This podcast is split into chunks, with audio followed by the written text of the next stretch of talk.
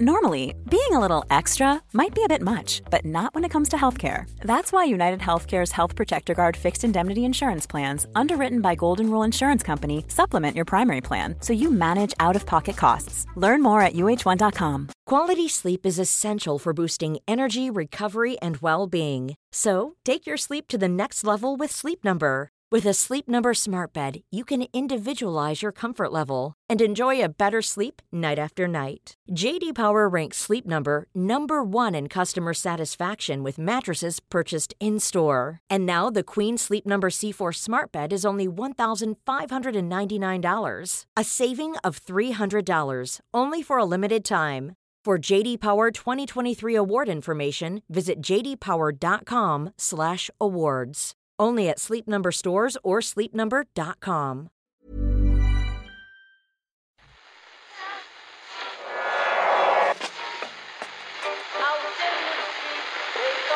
Which one is that? That's the second time it's gone off.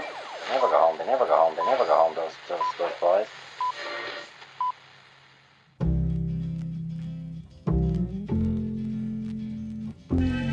And I said, I want to win the league, but I want to win it better. You can understand that, can't you? Yes. Good lad. So he's almost like having a second captain in the team. Second captain, first captain, whatever. Hello and welcome to a Bank Holiday Monday Irish Times Second Captain's Podcast. Eoin Murphy and Ken all here. How you doing? Hello there, Eoin. I'm all right, yeah. Well, And I'm- congratulations. Ah, thanks, Ciaran. Congratulations and well played. I'm not, I'm not talking about the marathon. Oh. I'm talking about coming to work after the marathon. Oh yeah, that's probably That's what I'm a bigger achievement actually. That's yeah. what I'm congratulating. Well, there was about. a there was a sign out uh, at around the 21 mile mark. I know you're. I, I would imagine you're the type of person, Murph. I know you very well, who would find the signs that the signs that fans make uh, around the roadside for the runners to Yeah. them up. I'd say you, you love. For example, there's one. Chuck Norris hasn't run a marathon yet. You know, you'd, I'd say you'd love this kind of thing.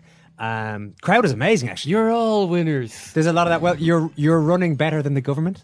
Edgy, political comment there. but there was one towards the end which I, I quite liked.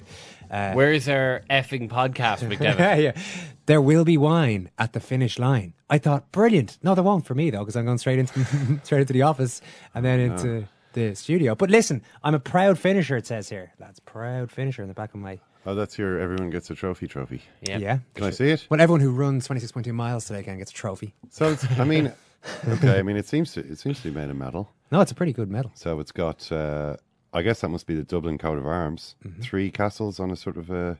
Yeah, that's It's our, where yeah. the tr- three castles wearing wearing one of those the one, Ken. a battered derby hat.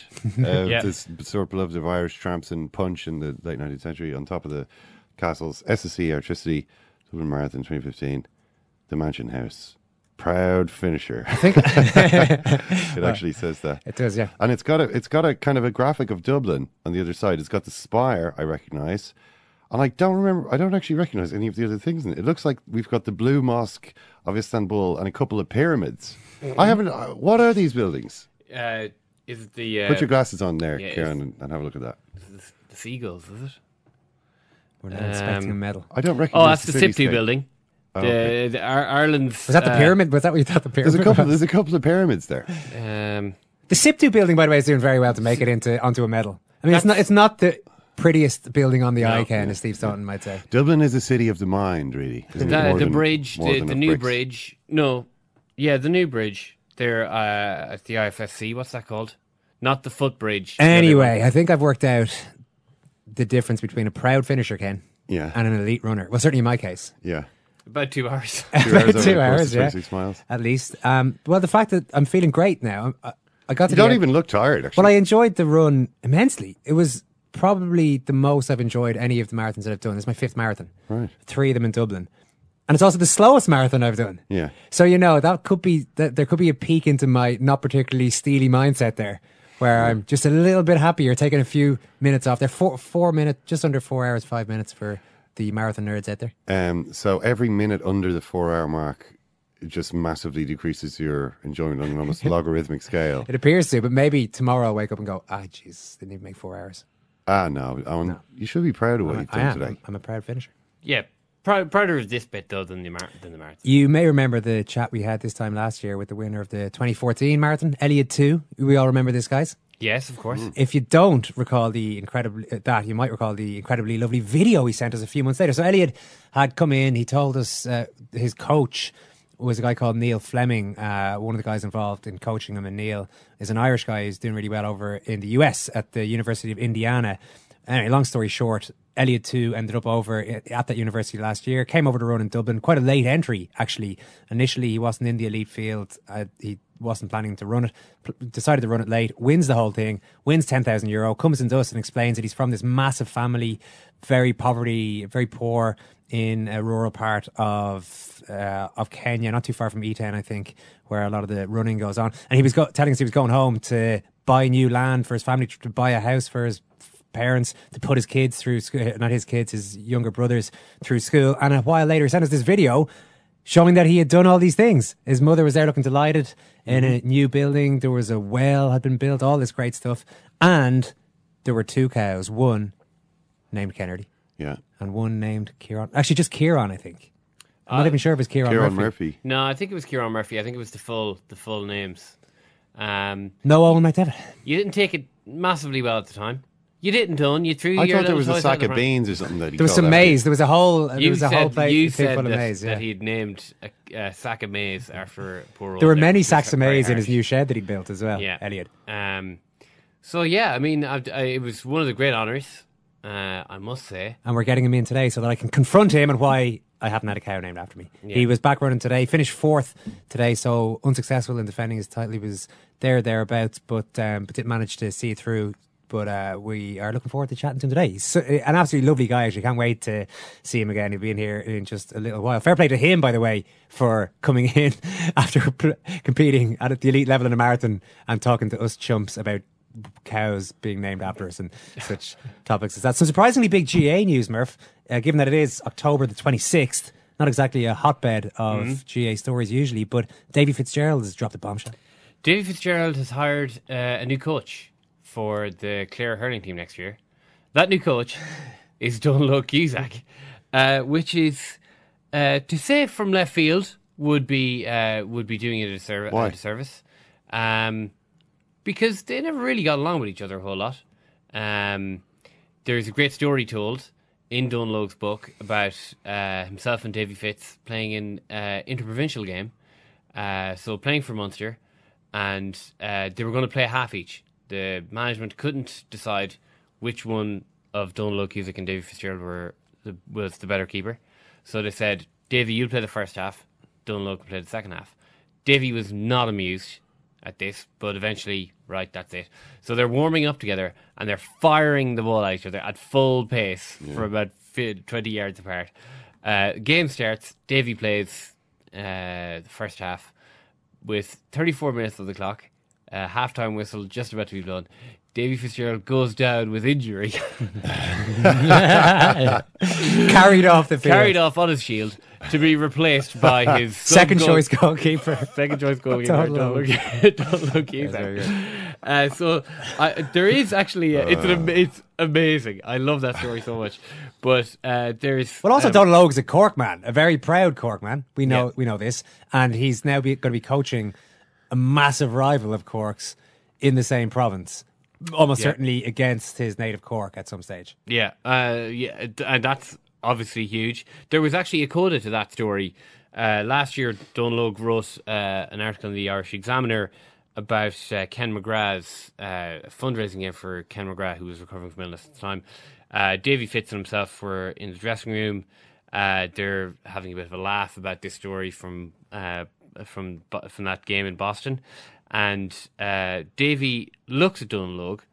Uh, I don't know how he's taking it. Next thing he says to me, you know, you're the only one who could nearly figure out what, what we were doing last year, last year being 2013. So maybe, Uh, as a TV pundit. yes, so maybe inspired by Donal Og's TV, uh, incisive, and it is very good, incisive TV punditry.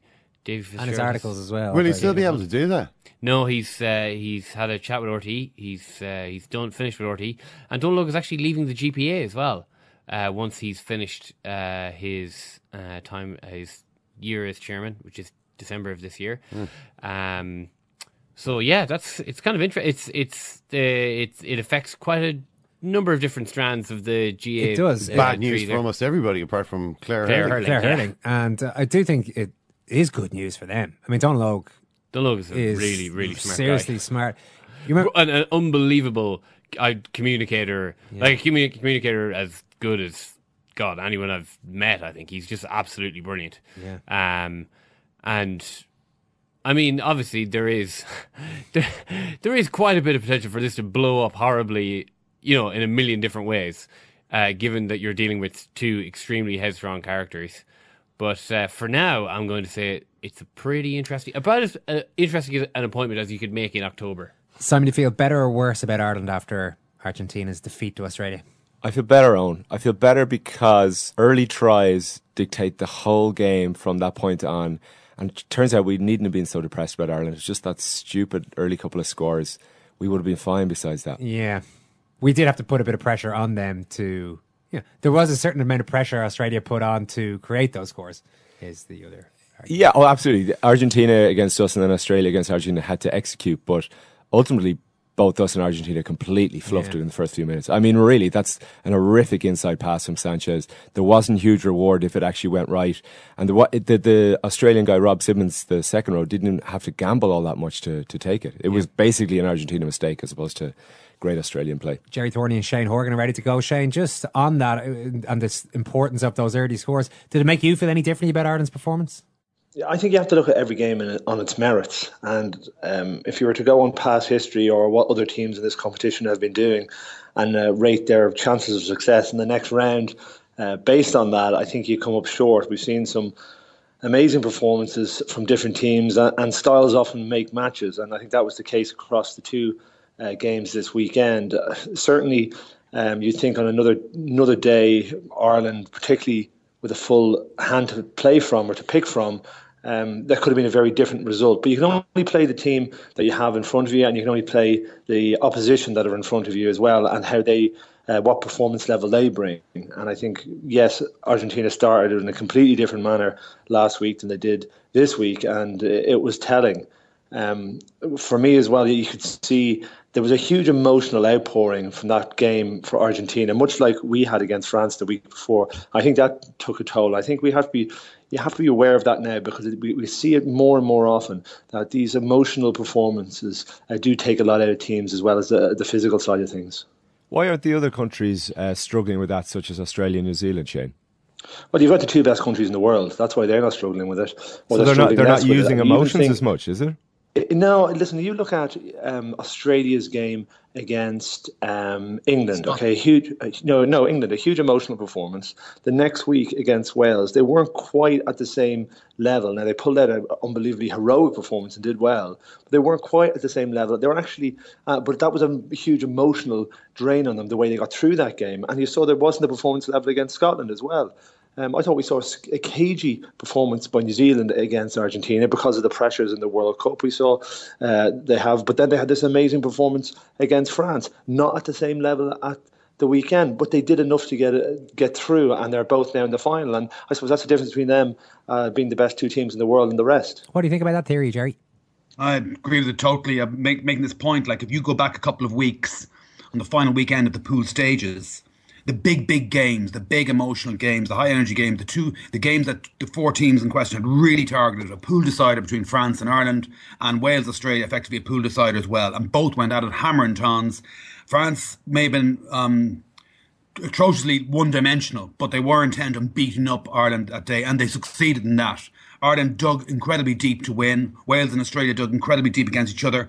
The following week, um, Wales lost, France lost badly, Ireland lost, and Australia nearly lost to Scotland. I don't think that's a coincidence. It carries on. It is very difficult to back up these huge emotional performances. It goes back years. I mean, each time France beat the All Blacks in the 1999 semi-final and the 2007 quarter-final, perhaps their two greatest wins in the World Cups, along with the semi-final of the inaugural World Cup when they beat um, Australia. What happened? A week later, they lost each time, and it is very difficult to back them up unless you're as good as the New Zealanders are, or as good as the Australians are. They are the best two sides in the competition. They're the only two unbeaten sides.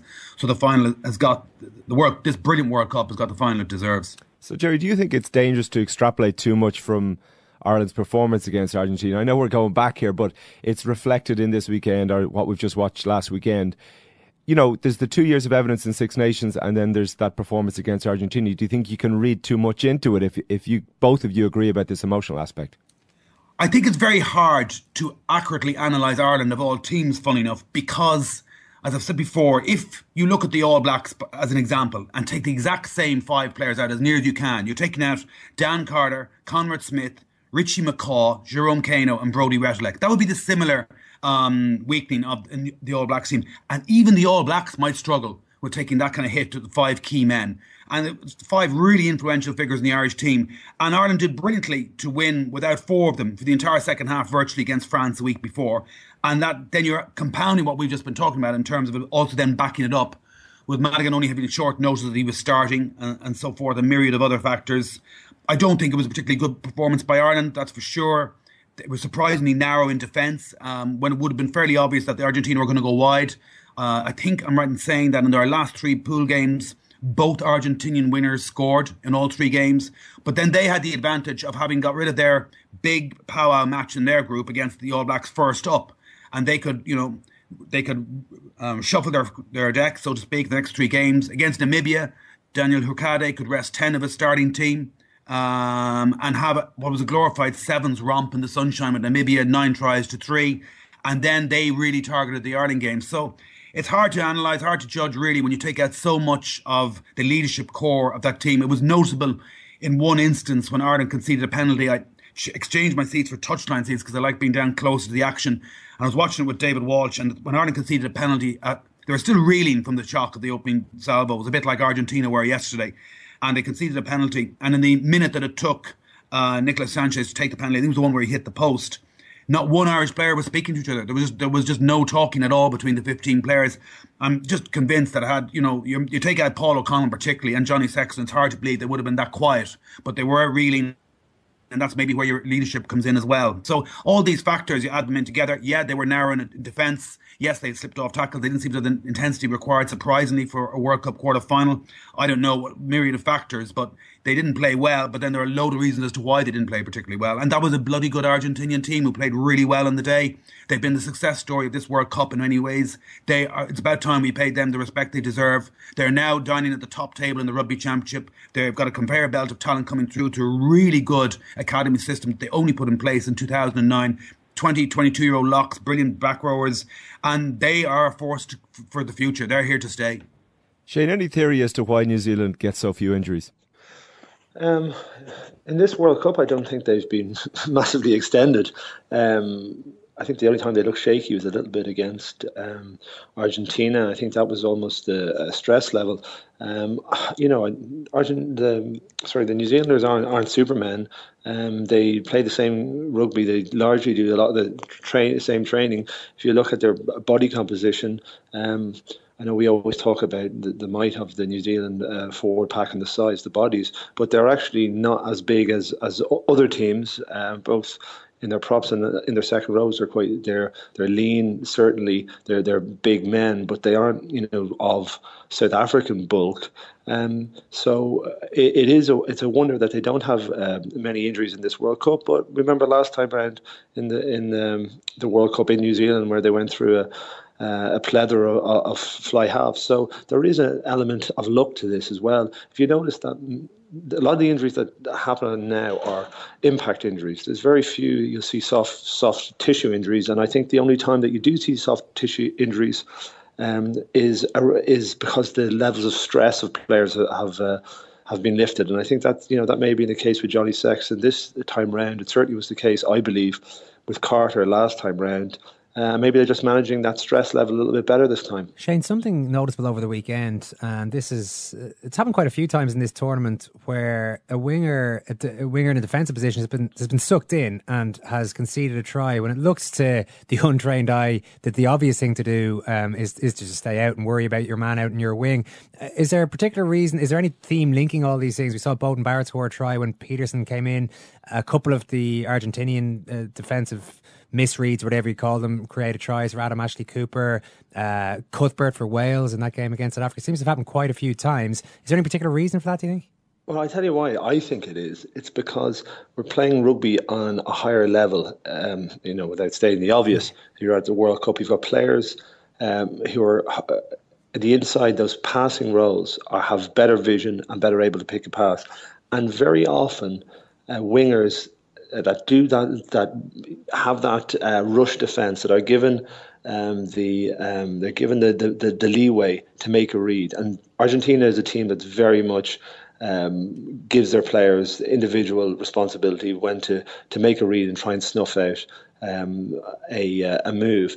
But what happens is when they, you know, very often if you're playing a little bit lower level, um, you get in the the winger gets in the fly half or the uh, the second uh, the twelve the second five eighths eye line. They won't throw that pass, or they'll just look up for a second. It'll be enough to make them nervous. They'll tuck the ball, and we'll see that uh, very often all over the world. Um, you know, more so though in the northern hemisphere, we see that more a little bit more conservative game uh, play at this level in this World Cup, we are seeing players um, at tens or second five eights, or actually, you know, a lot of the receivers who are in uh, at one or two have the capacity to see what's going on and still pick the pass. We've seen them go over the heads. We've seen a real flat one thrown. We've seen sometimes out the back.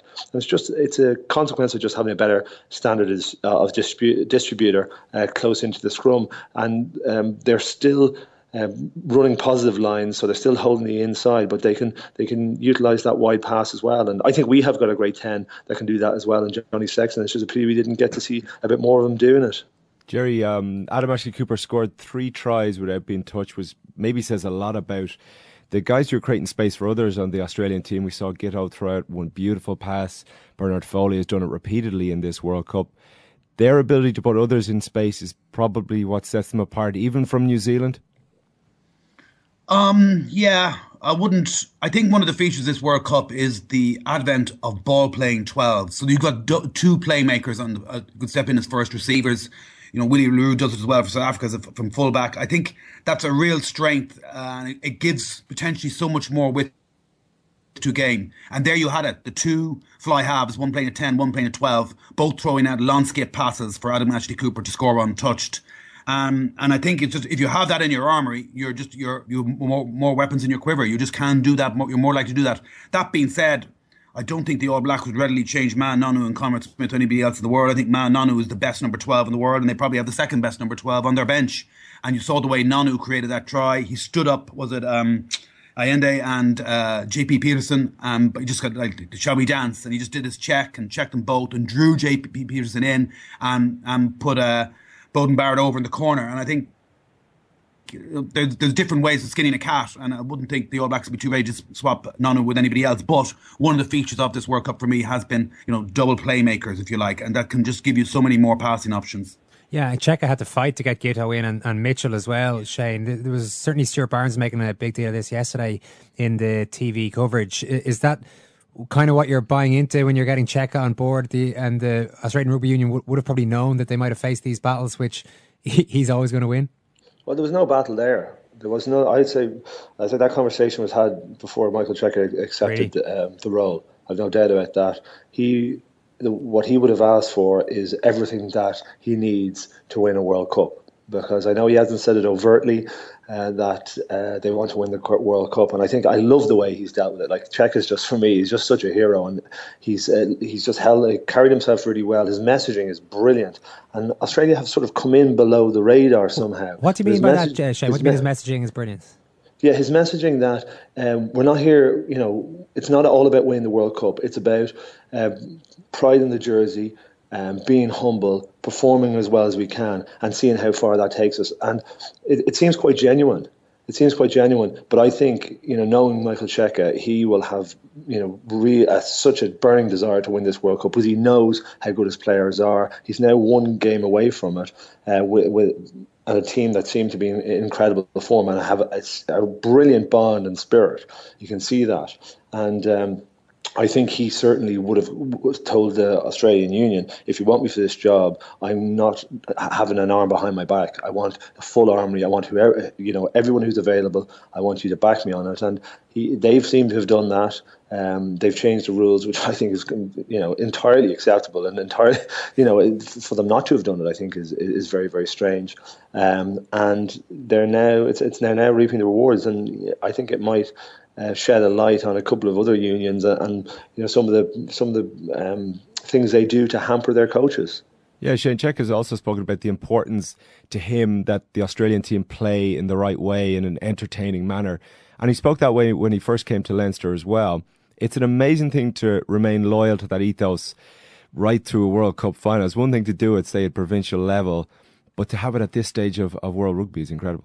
No, it's not actually, because it's not that Cheika thinks that he has a duty necessarily to play uh, entertaining rugby.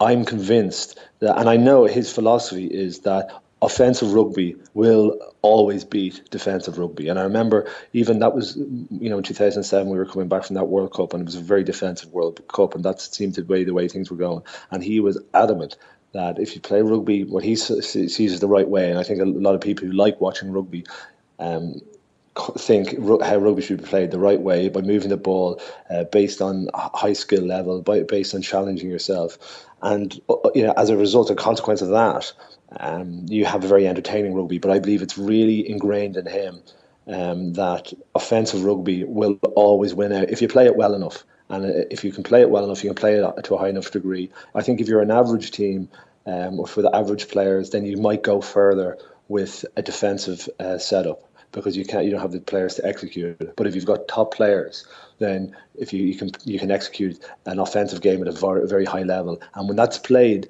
as well as can be played, it's uh, it always wins out. Yeah, which is something New Zealand uh, are generally uh, advocates of as well, Gerry. That that type of uh, style of play, but they were a little bit more. I don't know if cagey is the right word in their semi final. Certainly, there were plenty of open unders, a little grubber kicks. Dan Carter wasn't maybe taking the ball um, into contact. It wasn't looking to create space with those around him to the same extent as he was against France. Are you expecting in the final a performance more like they gave against France, or a slightly tighter affair uh, as in the semi final? I don't know if it came across particularly well on television or how horrendously wet those conditions actually were. It, by the end of the game, it felt like midnight in Twickenham, and it wasn't just because there was only people left all black on the pitch and in the stands, but it really was dark and wet. It was it was unlike conditions anywhere else uh, in the whole tournament. It was basically like Six Nations match, only at a very very high quality, and they adapted. They adapted to what South Africa were throwing at them, and they adapted to being 12-7 and down at half time and a man down by kicking more, playing more territory. And a big factor in their win was Aaron Smith and Dan Carter kicking out of hand better than Fourie du Preez and Handré Pollard did. They they basically just kicked down the pitch a bit aimlessly. Smith got kicks in to contest. Carter found angles. Um, the grubbers didn't quite work. I tried eight of them, diagonal little grubbers in behind, but maybe it had some effect on the South African defence and helped them turn the screw and they did what they had to do to win. I think if con- conditions and the game permit, I think you will see more rugby in this final if there's no rain because they're neither of them are quite as extreme and as gun ho and as um, as wild and loose as and unstructured as the Argentinians are. Uh, they do. They still, after all, don't forget, scored the only two tries of the game. The All Blacks and two fine tries. They were going through phases, keeping the skill sets very high. McCaw and Nonu creating space out wide for for the try scores. And that's what won them the match. There have been occasions in the past where, notably in the 1999 final against South Africa, they were faced with a similar kind of defence and they couldn't find a way through. They still ultimately tries won that semi final and their philosophy held firm. Shane Joe Schmidt was on the Late Late Show on Friday night, and he committed to Ireland. You know, he said he's looking forward to the Six Nations. He was absolutely as clear as he could be about his situation with the IRFU. Do Do you think uh, it was important for him to do that? Um, Does it matter? I don't think. Does I don't matter think he had play? any other option but to do it. I, he had to come out and say something. Like it was going to be questioned. It's been raised. It's it's been in the papers now. There's been a, a number of articles um, linking him with the English job. So if you're going to go on the Late Late Show, you're not going to be able to go on there on Friday night and not answer the question. And not, I mean, you know, I'm sure he expected the question. Um, if you're going to go on it, you know you're going to be asked that, and you know you have to answer it. So I think. Um, you know whether it was important or not is sort of beside the point. It, you know, he obviously chose to answer it. Yeah, fair enough. Listen, Shane, Gerry, brilliant stuff. Thanks a million. Cheers, thank you. Well, sure, that's the question. That's going to be asked, answered tonight. Tonight. So now, come here tonight, tonight, into Wexford Park, and they just must produce the goods tonight. Tonight, their team is better set up tonight. Tonight, but they just. The bottom line is, Michael, they have to do tonight. Tonight. No, I think Cork have made a massive boo boo with our matchups. Massive boo boo. Tonight, tonight, tonight, tonight, tonight, tonight.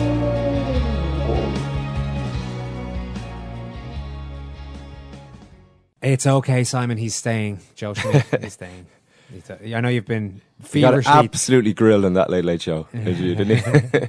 uh, yeah, he clearly came on with one thing in mind, and that was to communicate the that. fact that he's going to stay. Yeah. As he said, I like the phraseology. He said, "Well, I've stabbed the rumors a few times, and hopefully they will now die." Yeah, yeah. Put across very well. Just on that point that the lads are making there about the emotion about New Zealand and Australia being in the final because they're well because they're the best teams, but part of the reason they're the best teams is they can win without necessarily investing huge emotion in every single game, whereas we have to. And people have said this quite a lot actually in the last couple of weeks. This idea that Schmidt actually addressed that in his late late interview as well. That we nearly focus too much on the France game. We gave too much of ourselves, and therefore we got injuries and all those sort of things. He said he would do the exact same thing again. He's no regrets on that. I'm, cl- I'm inclined to agree with him when he talks about it. It's you, what doesn't you can't you couldn't gamble with that France game and then play New Zealand in the quarterfinal. No, we would've got- walloped us. I really would've feel we would have got team. destroyed. It Yeah. would have been more humiliating. We probably feel worse about ourselves now. But Well, we definitely would have felt worse because we would have thrown the France game, And- then you're and then, back- yeah. and then Argentina would have,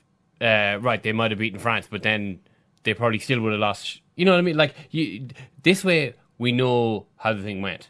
The other way, you know, Let's just hold all our let's just hold all our cards we- until the World Cup quarterfinal. We never against threw a New shot. Zealand. Yeah, like I don't. Uh, no, But- I'm not signing up for that one. But if we go along with what now Shane was saying that Australia have been patchy too. They were brilliant against England and Wales, and then faltered against Scotland precisely because of this emotional thing. And New Zealand have been patchy too in some games because of that. But uh, I like ultimately those teams can win when they're playing within themselves. I think Because that's the they're difference. because they're the best teams. because they're the best teams. But ultimately, we're no closer to figuring out what Ireland's problem is. Then, if we say we can't play well two games in a row, then we're never going to solve this World Cup thing because we'll always need to play well against one team in the in the pool game.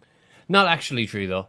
Uh, in that Well, we to could make it to a semi final. Argentina made it to a semi final with, with a very generous draw. Uh, it was actually, we had assumed our draw was great because we were getting to build up to France, but in a way, You want to play the be- play the best. Oh my game. god! Like we, I, I think we should like end up writing, you know, a full twenty thousand word thesis on.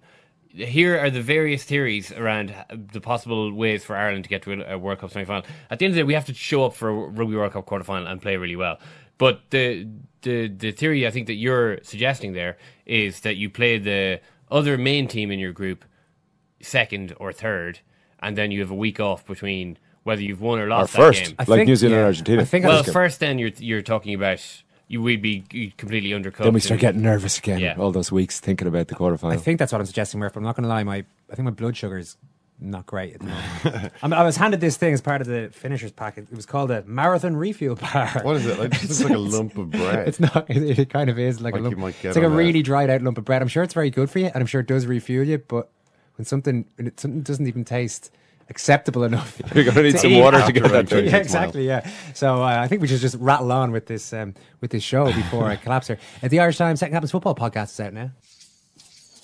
That's yeah. They have asked for that, really.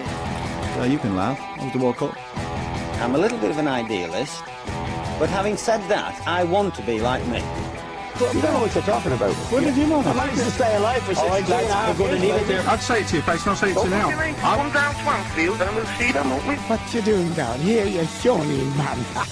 Well, Eoin, we're going to talk. ab well, we have talked about uh, the crisis that continues to envelop Jose Mourinho um, and the win for Sunderland against Newcastle in the North East Star. We also have a bit of talk about Tim Sherwood, who obviously lost his job at Aston Villa, and how the uh, job of manager is kind of quite a different job these days that uh, requires different sort of strengths. Okay. That's that's what we talked about. Sounds good. You weren't here. I wasn't here. No, I we was- talked about you as well. Did you? Yeah. Oh no. Well, Was it no, it bad? was it was sixty percent, sixty five percent positive. It's better than the usual. Yeah, can't say fairer than that. Usual On percentage. I've talked about my own marathon performance enough today. It's time to get a proper runner in here. Eliud Too is in studio. Eliud, welcome back. How are you? I'm good. I'm doing good. Great. We talked to you this time last year. You won the Dublin Marathon, Yeah, and you yeah. were running again today. Uh, didn't go as well today. Fourth place. Yeah, yeah. I was. I made fourth place, but uh, there's no problem. Uh, we have to accept it because of the weather. You told us, I remember last year, that you, for a, a long part of the race, you ran directly behind one of the Ethiopian runners Yeah. because he could block the wind from uh, from you. Did you try that again this year? Uh, yeah, I tried this year, but uh, you know, I was. I was almost the, the tallest guy among all those guys, so I couldn't get the There was just a somebody line- to hide for Yeah. uh, to hide them from somebody. Yeah. Yeah, there was a line of guys standing behind you this year. Yeah, they, heard, they heard your tactics last yeah, year. yeah, uh, but uh, they were not. The, I was I was behind them uh, at most time, most of the time. Did you notice a difference this year? Last time you came in, you got your elite bib quite late. I think a few days before. You were coming back as champion this year. Did you notice the other runners having a different uh, respect for you? Oh yeah, yeah, yeah, for sure. They know me. They knew me. Even uh, when we were running, the Ethiopians were talking and seeing me. They were watching me, so they know that this guy will be a threat in uh, when it comes to the finish point. Uh, the last time we had you on, Eliud, you told us you were going to go home. You were going to buy more land for your family with the prize money. You were going to help educate your brothers. And then you sent us a lovely video a few months later. And it looks like you've started building a lot of that land. Oh yeah, sure. Uh, I built it. Uh, my I built my house. Uh, I built. I, I also built uh, the house for my parents, and also I buy a piece of land. I buy a motorbike. So life is quite uh, changing. Uh, you also bought uh, two cows, uh, Eliud, and you named one after me Yeah. and one after uh, Ken Early. And I, I, I can speak for Ken. This was the the highest honor that we've ever been best- that has ever been bestowed on us, ever been given to us Oh. uh, in our lives. So I should ask, how is uh, the cow Ciaran Murphy? Is Murphy is is is she okay? They are so nice. They are growing well. Uh, Great. They are producing the some other cows. So I'm happy. I was happy to mention to men to name them uh, after your names. Are, are- are they well behaved? Are they intelligent cows? Yeah, they are so intelligent. That's, that's one of us anyway. There's one uh, Murphy out there who's intelligent. That's good. yeah. I, I did notice that there was no cow named Eoin, which is my name. So hopefully, after when you go back this year, you can buy another cow and uh, name it Eoin McDevitt, and we can we can all have a cow named after us. Yeah, for sure. I, I, I'll, I'll do it. I, even uh, when I get the money from the, the rest, now I'll buy one after you. You, the, in the video, your mum was in the video, and your wife Purity was in the video also. What was their reaction when you arrived home last year with the medal from the Dublin Marathon? Oh, people were so much happy. My parents, my brothers, and uh, my wife Purities, they were all uh, happy for for being a champion in Dublin. You mentioned also uh, brothers, younger brothers, I think, who yeah, need to be educated, need to go to a, a good school. Is that something that you're that you've tried to do in the last twelve months? Yeah, I've been doing that one. In fact, uh, I've already I pay for the whole year. Uh, that's the whole of this year. So I'm going again to pay for him for next year, and also there's uh, the uh, the youngest brother also in primary school. So I I love to pay for him also because uh, my parents are getting old. So it's me. They they are all seeing me. The, would you have any advice for me on how to get my time from four hours and five minutes closer to two hours and sixteen minutes? yeah, for sure. Uh, you need to you need to have a program and train. Uh, Train more than There's I did this time. Yeah, Yeah, that- that was his problem, Nobody Eliud. told me about the training. I just, he- I just thought I'd. Yeah, he No, wasn't. I- He wasn't doing training, and he wasn't eating well. I, I, I've been- I've been giving out to him for for months, Yeah. telling him that he needs to take this marathon running seriously. But maybe he'll listen to you, not me. But hopefully, hopefully. okay, for sure you need to train well because uh, you cannot uh, you cannot run well marathon without having uh, good training. Uh, and just finally, I haven't, uh, um, in terms of post race, um, not preparation, but if I wanted to run next year, what should I do today? Stretches, eat well, or am I allowed to have one night where I can eat terrible food and just enjoy myself?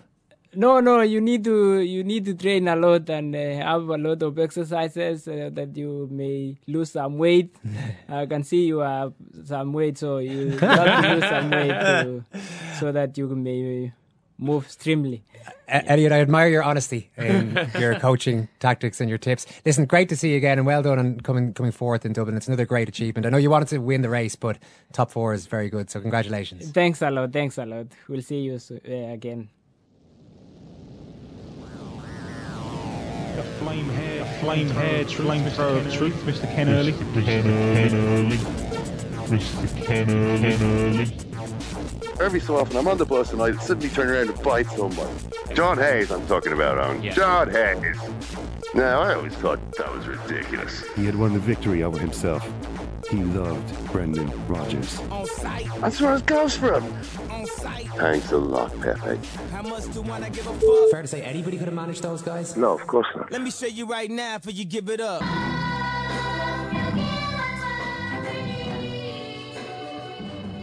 Oh, well, well I mean, I'm, I'm feeling as I'm sitting here. I'm after running 26.2 miles. Mm-hmm. I'm feeling as fit as I've felt in a long time. and then I get called fat- as fat? Well, that's what I'm. Or then as I, fit, I get called fat by one of the. well, you just need to lose some of the weight, is what you need to do, on. I mean, I think it's quite obvious. I should have stopped asking him for tips. Like, Yeah, I what, what was I expecting, really? Yeah. I mean, I'm. You know, if you could have said that's just stop asking me stupid questions about how you're going to run two hour sixteen marathons. For a start, your body shape, and I'm not just talking about all of the extra weight you're carrying, although that is an issue. Uh, it's your general body shape is completely The sort of foghorn leghorn physique. you yeah. know? Your tiny, puny little legs, Tiny, and your short little legs and some would large say portly torso. torso. Eddie's just calling Oh, home. it. Eddie's calling home at the moment, going, "Yeah, it, it came fourth. Well, you know, I, I didn't win, but I'm happy. I'll, I'll be home in a few days. Just got interviewed by this real fat guy in. Uh, Remember those He- fat guys? He actually interviewed us? ran the marathon himself. It was amazing. yeah. Yeah, somehow managed to- ran being a loose term, Uh, but around the the cow will be named. I will get my cow, Murph. That's the Yeah. main thing. He waddled around the 26.2 miles of uh, Dublin to the, I'm sure, the sound, the, the soundtrack of laughter from everyone who saw his portly physique. Thanks very much for all the support, particularly all the second captain's shouts around the course. Uh, Ah, was there a few? Very yeah, good. They Very do good. help an awful lot. I- Like, I a, can well ser- a serious amount, particularly the further on you go. And uh, yeah, that's about it from this. What's your typical response when you hear that? When you hear say Eoin or second captains or something like that? Thanks. Someone's I mean, you say else? you say thanks. Yeah, put up a little. Well, when little- running a do marathon or I in general? I give the royal wave. It's a wave. it's, a, it's a, a wave. Is it a thumbs up? But, but thumbs up, actually. I would Do you say. look? I don't really. Yeah, of course I look. Are Yeah. you looking? And do you shout? Do you say anything back? I, I think I say thanks. You kind of got to ask the, the people in the crowd this kind. I'm not really analyzing too closely my own reaction Yeah. to you know. You know, do you know what I'm saying? Yeah, yeah, kinda yeah. Just, Uh, no, it's running just it's, along it's it's obviously. I mean, at the What do same you time, do when you're on the bike Look, and it's- someone shouts at you? I I don't hear them because I'm listening to headphones. No, I'm not because that would be dangerous. Um, but you know, I mean, peop if people are saying, you know, congratulations, you know, give it, you know, you're going great, Eoin. At the You're same all time, winners. do you want to just be thanking people all the time? I mean, say you're running along next to someone and they're kind of like, "Who's this guy? think you know? Oh, nice of uh, nice of uh, uh, of McDevitt here to share his victory lap with Yeah. the rest of us. Yeah, That's great. Yeah, Yeah. yeah. all right, I'm going to put on this medal. I'm going to have another crack at this marathon refuel bar because I desperately need to eat something. It's not. It's just. and everything's closed. It's a bank holiday Monday, so I can't find any good food. It, it's just what, Ken? It's just a. It's just a hunk of stale bread. That's the marathon refuel bar. That's a triumph of marketing there, Eoin. That Yeah. they've got you to call it that. I'll uh, I'll sit in the couch for about half an hour as well.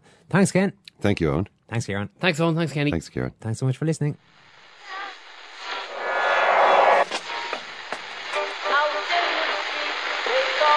What form is that? That's the second time it's gone off. They never go home, they never go home, they never go